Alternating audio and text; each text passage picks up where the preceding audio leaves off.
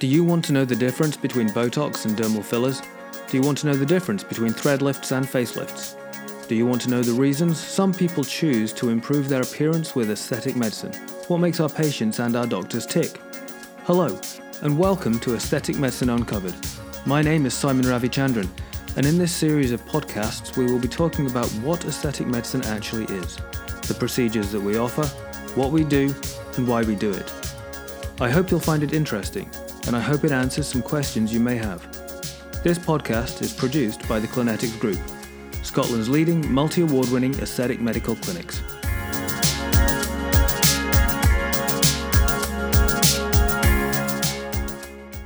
Hi, this is Simon Ravichandran from Clinetix Rejuvenation, and I'm here with Emma Ravichandran as my co host, and we are joined by guest Mr. Stuart Rose, MD of Merz Pharma UK. We're currently at IMCAS, one of the global um, aesthetic medical conferences, and uh, we have had a great time, and we are presented with this fantastic opportunity to catch up with um, a man who we have known for quite some time, although we are so busy these days, all of us, that our paths rarely meet. So we've pinned him down, and we're going to ask him a few questions, and uh, we'll see we'll see where we go. Okay. The reason we've asked Stuart here is because there are lots and lots of dermal filler products and injectable products that are available within the UK nowadays. We at Clinetix have made a really informed choice about the dermal fillers and all injectable products that we actually use within all the Clinetix clinics. And this decision has been based on product safety, the natural outcomes that patients get from these treatments, and the longevity of results. We have used these products for more than eight years in our clinic with exceptionally good results, and we continue to believe that these are the best products that are available on the market today within the UK. So we've asked Stuart Rose, who is the MD of Merz Pharmaceutical UK, he's the top man of the company, to come in and give us a little bit more of an insight into what these products are all about. So welcome, Stuart. Thank you, and it's a pleasure to be here. Why don't you start by introducing yourself, Stuart? Okay, so my name's Stuart Rose. I'm managing director of a, a privately owned uh, German pharmaceutical company called Merz. It's M E R Z. We tend to be relatively unheard of unless you're in the world of aesthetic medicine. So Merz was set up in 1908, um, set up by a, a very young uh, entrepreneurial chemist um, called uh, Friedrich Merz, and it still remains wholly family owned. So the fifth generation of shareholders now from the Merz family uh, maintain the ownership of the of the company. So and that family ownership confers a different sort of style and approach for a global pharmaceutical company as opposed to one that, that might be um, publicly listed. Okay. I um, see. And um, When did you get involved in the company, Stuart? So I, I joined, uh, so Merz was set up in the UK and Ireland in 2006, and I joined in the summer of 2007. So, so been 13 very happy years so far. Brilliant. I like the idea of the or the concept of the family-owned company and the family values that you have. Mm, that's something that we hold really important Yeah. in the whole Clinetix company I mean, as well. as you said, Emma, we have uh, we've got the option to to choose products, to choose devices, to choose injectables, and we make a decision as to which ones we we use. Obviously, patient safety is paramount. That's that's the number one. Uh, decision maker. It's, it's the it's the, the the linchpin, as it were. We'll- But beyond that, we choose to engage with Stuart and with Merz um, quite significantly uh, based on the relationship that we have and our belief that their morals and ethics and values match the morals and ethics of values that we practice in our own our own clinics. So, Stuart, would you mind telling us briefly about the Merz product portfolio that we um, use in our clinic? Sure. Well, our products are divided into what's called medical devices and prescription medicines. And, and so the latter category, because this is aimed at consumers, members of the public, we can't really, really discuss for, for compliance reasons. But Okay. the dermal fillers, which fit into the medical devices category, um, is a range of, of two broad families. Um, one is called hyaluronic acid, and, and hyaluronic acid, often called just shortened to HA, is a natural substance that in, in, exists in the skin. It's a complex sugar uh, and it attracts water. But there are many different forms of HA, and the particular one that Merz markets called Belotero um, is the only what's called polydensified HA. So all of the other products, and there are very, very many in the UK and Ireland, um, are what's called single or monodensified agents. And so that immediately confers a, a difference. Uh, and the other product is a product called Radiesse. Uh, and that's a very interesting product, and that has been shown to create immediate lift when it's injected, but then over time stimulates the production of collagen. And there's an enormous amount of interest at the moment. It's probably a real focus area for the next decade around preemptive collagen production, because of course over time our bodies lose collagen and elastin and fat and bone, and so the ability to maintain one's own collagen bank is often the phrase that's used, is an area of real interest and, and um, uh, focus in modern aesthetic medicine. You're answering questions that I've got later down the list, Stuart. We should have uh, gone over this first. Obviously, you know, it's it's where do you see things moving forward with our products and innovation. But that's that's good. Thank you mm-hmm. for, for dropping that in just now. I'm sure, Stuart, if our patients are listening to this podcast, they'll be very familiar with the names. Well, I hope they're listening to the podcast. We'll be you know a lot of trouble if they're not. Yeah, with the names Belotero and Radiesse because they are um, two products that I use a lot of daily. Um, we use these products for repositioning the tissues caused by fat loss, bone loss, which lead to the signs of aging. So, Belotero volume is one that we very often use for um, cheek volume replacement. Radiesse, I've been using for more than eight years. It's a product that um, I find gives not only that collagen stimulation but replaces volume, gives sharpness whenever re- restructuring the jawline. Um, but ultimately, and I have used other products over the years, the strength with the Belotero and the Radiesse has to be the natural replacement of, of the tissues which we're replacing, leading to um, a completely anti aging result rather than simply filling um, for the sake of filling. And I think that's what has been paramount in the success of Clinetix and the growth of Clinetix in the past sort of 10 years. Stuart, we've covered, you know, briefly the, the product portfolio. You've described what the products are and what they do. In terms of what you've seen in your time as the managing director of the company, you know, what changes have you seen in the way that people like myself and Emma are using these products for our patients?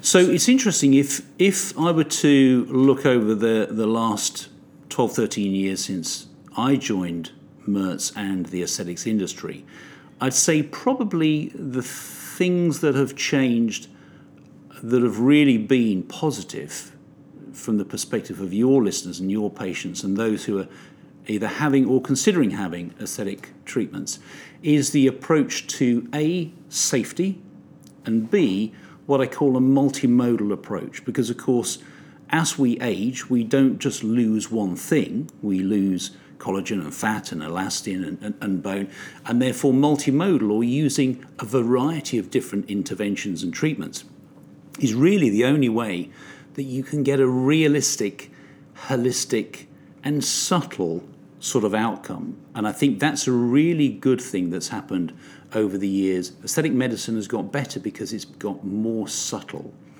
The other thing, and I'll come back to safety in a minute, the other thing I should ask, uh, should add, and this is important for your listeners and patients, is that the products are one thing, the practitioners who deliver the products are absolutely key. And, and I know this from having worked with the two of you for many years.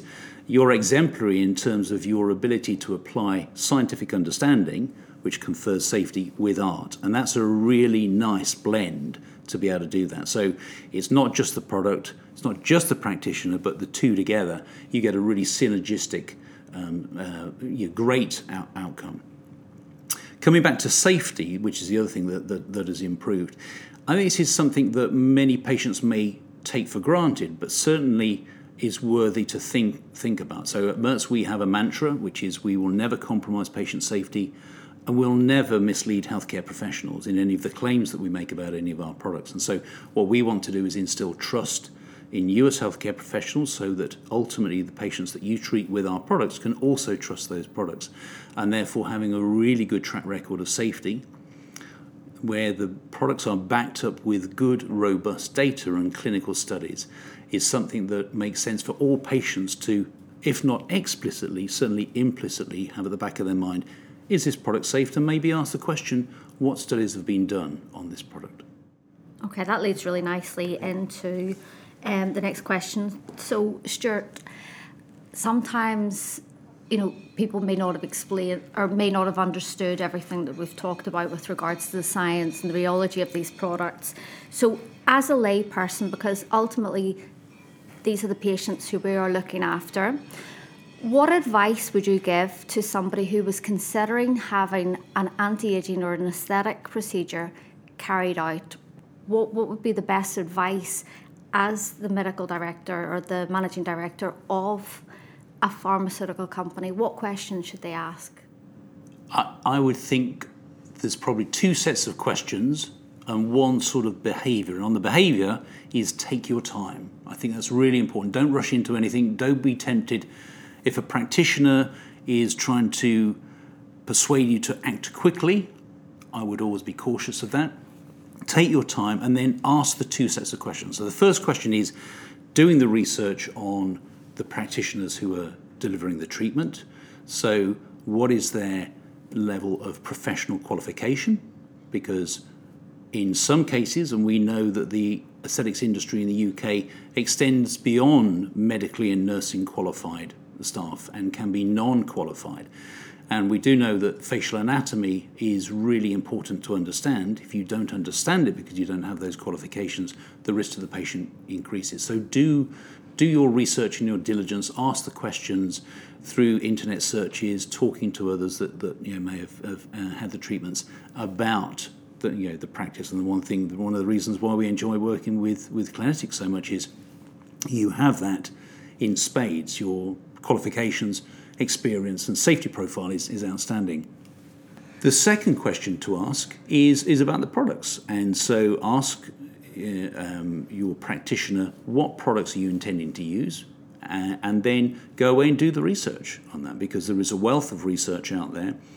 Um, and always be cautious about you know, if you're reading just somebody else's view, another member of the public's view, but, but actually, if you look at um, published clinical studies, good, robust data sources, then you can get the reassurance that the product that is being used has been very well researched. And just on that point, it's worth patients understanding that medical devices are subject to far less stringent uh, regulatory controls compared to prescription medicines. That can mean that there are some products on the market that have relatively little clinical study data and important long term safety data available. If they do not have that data available, I would always approach with real caution. That's a very interesting point, especially if you look across the different markets. So we we know that in America, medical devices are subject to much more stringent uh, regulation than they are in the UK. So we have the, the FDA in America and uh, I think you you'll know the answer to this. Are there seven injectable implants that are approved by Correct. the FDA? And roughly, because the number fluctuates, you know how many are available in Europe. We often quote about 170. Yeah, and uh, so that just gives you an idea of the disparity between the regulation. Um, so, you know, just as there are seven FDA-approved um, injectable fillers, that even even if you look at those seven, there's three of them that no one actually injects anymore because we don't think they're safe anymore. So even the, the highest level of uh, regulation with regards to implants does not necessarily give you the correct answers. So I agree 100%. It's, it's a question of, yeah, you do your research. The layperson, the, the, the, the potential patient, the person who wants to improve their appearance should do their research, but they can't be expected to, to understand how hyaluronic acid works. Most people won't be able to understand or be able to rigorously analyze a scientific paper. So then it's the question doing your research into finding a practitioner that communicates with you yeah. in a way that you understand and you mm. gel with. And once you've got that connection, then you can get the information and you can find out what you need to know to make a, decision, an informed decision that you feel comfortable and is the right decision for you. Com- completely. And actually, just just on that point, it is a good point that um, the the best outcome may not be the outcome that the patient thinks that they, they want because of course their understanding of the aging process is, is fundamentally different to someone who's, who's medically trained and therefore the ability for a practitioner to ask really incisive questions of a patient to understand what it is that they think they want and then use their medical knowledge, experience in the industry to come up with, with what will be the best solution for what ultimately they might need. And the want and the need might, of course, be different things. And therefore, that dialogue, that trust is really, really important because you know you might be cautious about trusting your car in the hands of a mechanic because of the safety implications of, of that. If if you're going to have anything injected into your face, then certainly you need to have that level of trust that the person that's doing it really knows that what they're doing and ultimately has your best interests. Uh, uh, that's interesting that you used that word trust. That was my next thing that I was going to say was that it's really important for me that you build a relationship with the aesthetic practitioner who is doing your treatment because this ultimately should be a long-term relationship with that practitioner and yourself. Aging is something that's going to happen so long as we get older, and for me, it's really important for all our practitioners within Clinetix to build that trust and that relationship with our patients, for them to believe that we have done the research on their behalf to find the best possible products and the safest possible techniques to minimize the downtime, minimize the risks, minimize even things like bruising in order to ultimately provide them with the best possible service and the best possible outcome as well. So you raise a really good point there because trust I think is is is absolutely pivotal and my recommendation to anybody that is currently having treatment or maybe considering because sometimes in the UK particularly if you're in the you know, middle of your life, your decision making might take longer um, before you decide you do want to have a treatment. But go in with a very long term approach and perspective because anybody that goes into having an aesthetic treatment and what's a rapid, dramatic uh, effect is perhaps not really thinking about aesthetic medicine in the way that we would think about it is just as aging is incredibly gradual. You know, we can't see our own children day by day aging, but the long lost aunt that sees them after five years is amazed how they've grown. The aging process is invisible to us because it is so subtle and so insidious, and therefore the if you like, the anti aging or regenerative approach that we want to take with aesthetic medicine requires us to have a really long term outlook. And by long term, I mean 10, 20, or 30 years. So, informing that relationship with uh, a clinic like Clinetix, I think is really important to say, okay, I'm going to choose practitioners who I trust, can build a relationship with, who will use products that I know they trust and then I'm going to put myself in their hands and invest over a 10, 20, 30 year period. And that's the best way I can manage and optimize what I want out of aesthetic medicine.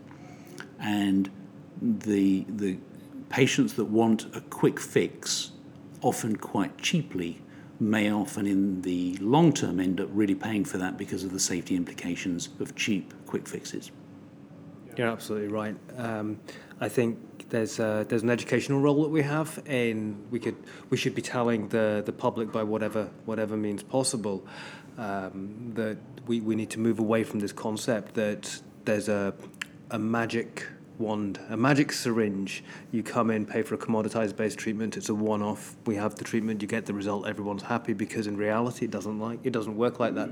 And you've certainly hit on our secret when we look at our patients, uh, when we're sitting here looking at you, and when we look at everyone else, we're imagining what you look like in 30 years' time, and we're creating in our minds a plan of hundreds of tiny, tiny little interventions, little changes, little enhancements little tweaks to make sure we slow down that aging process so it doesn't have to happen.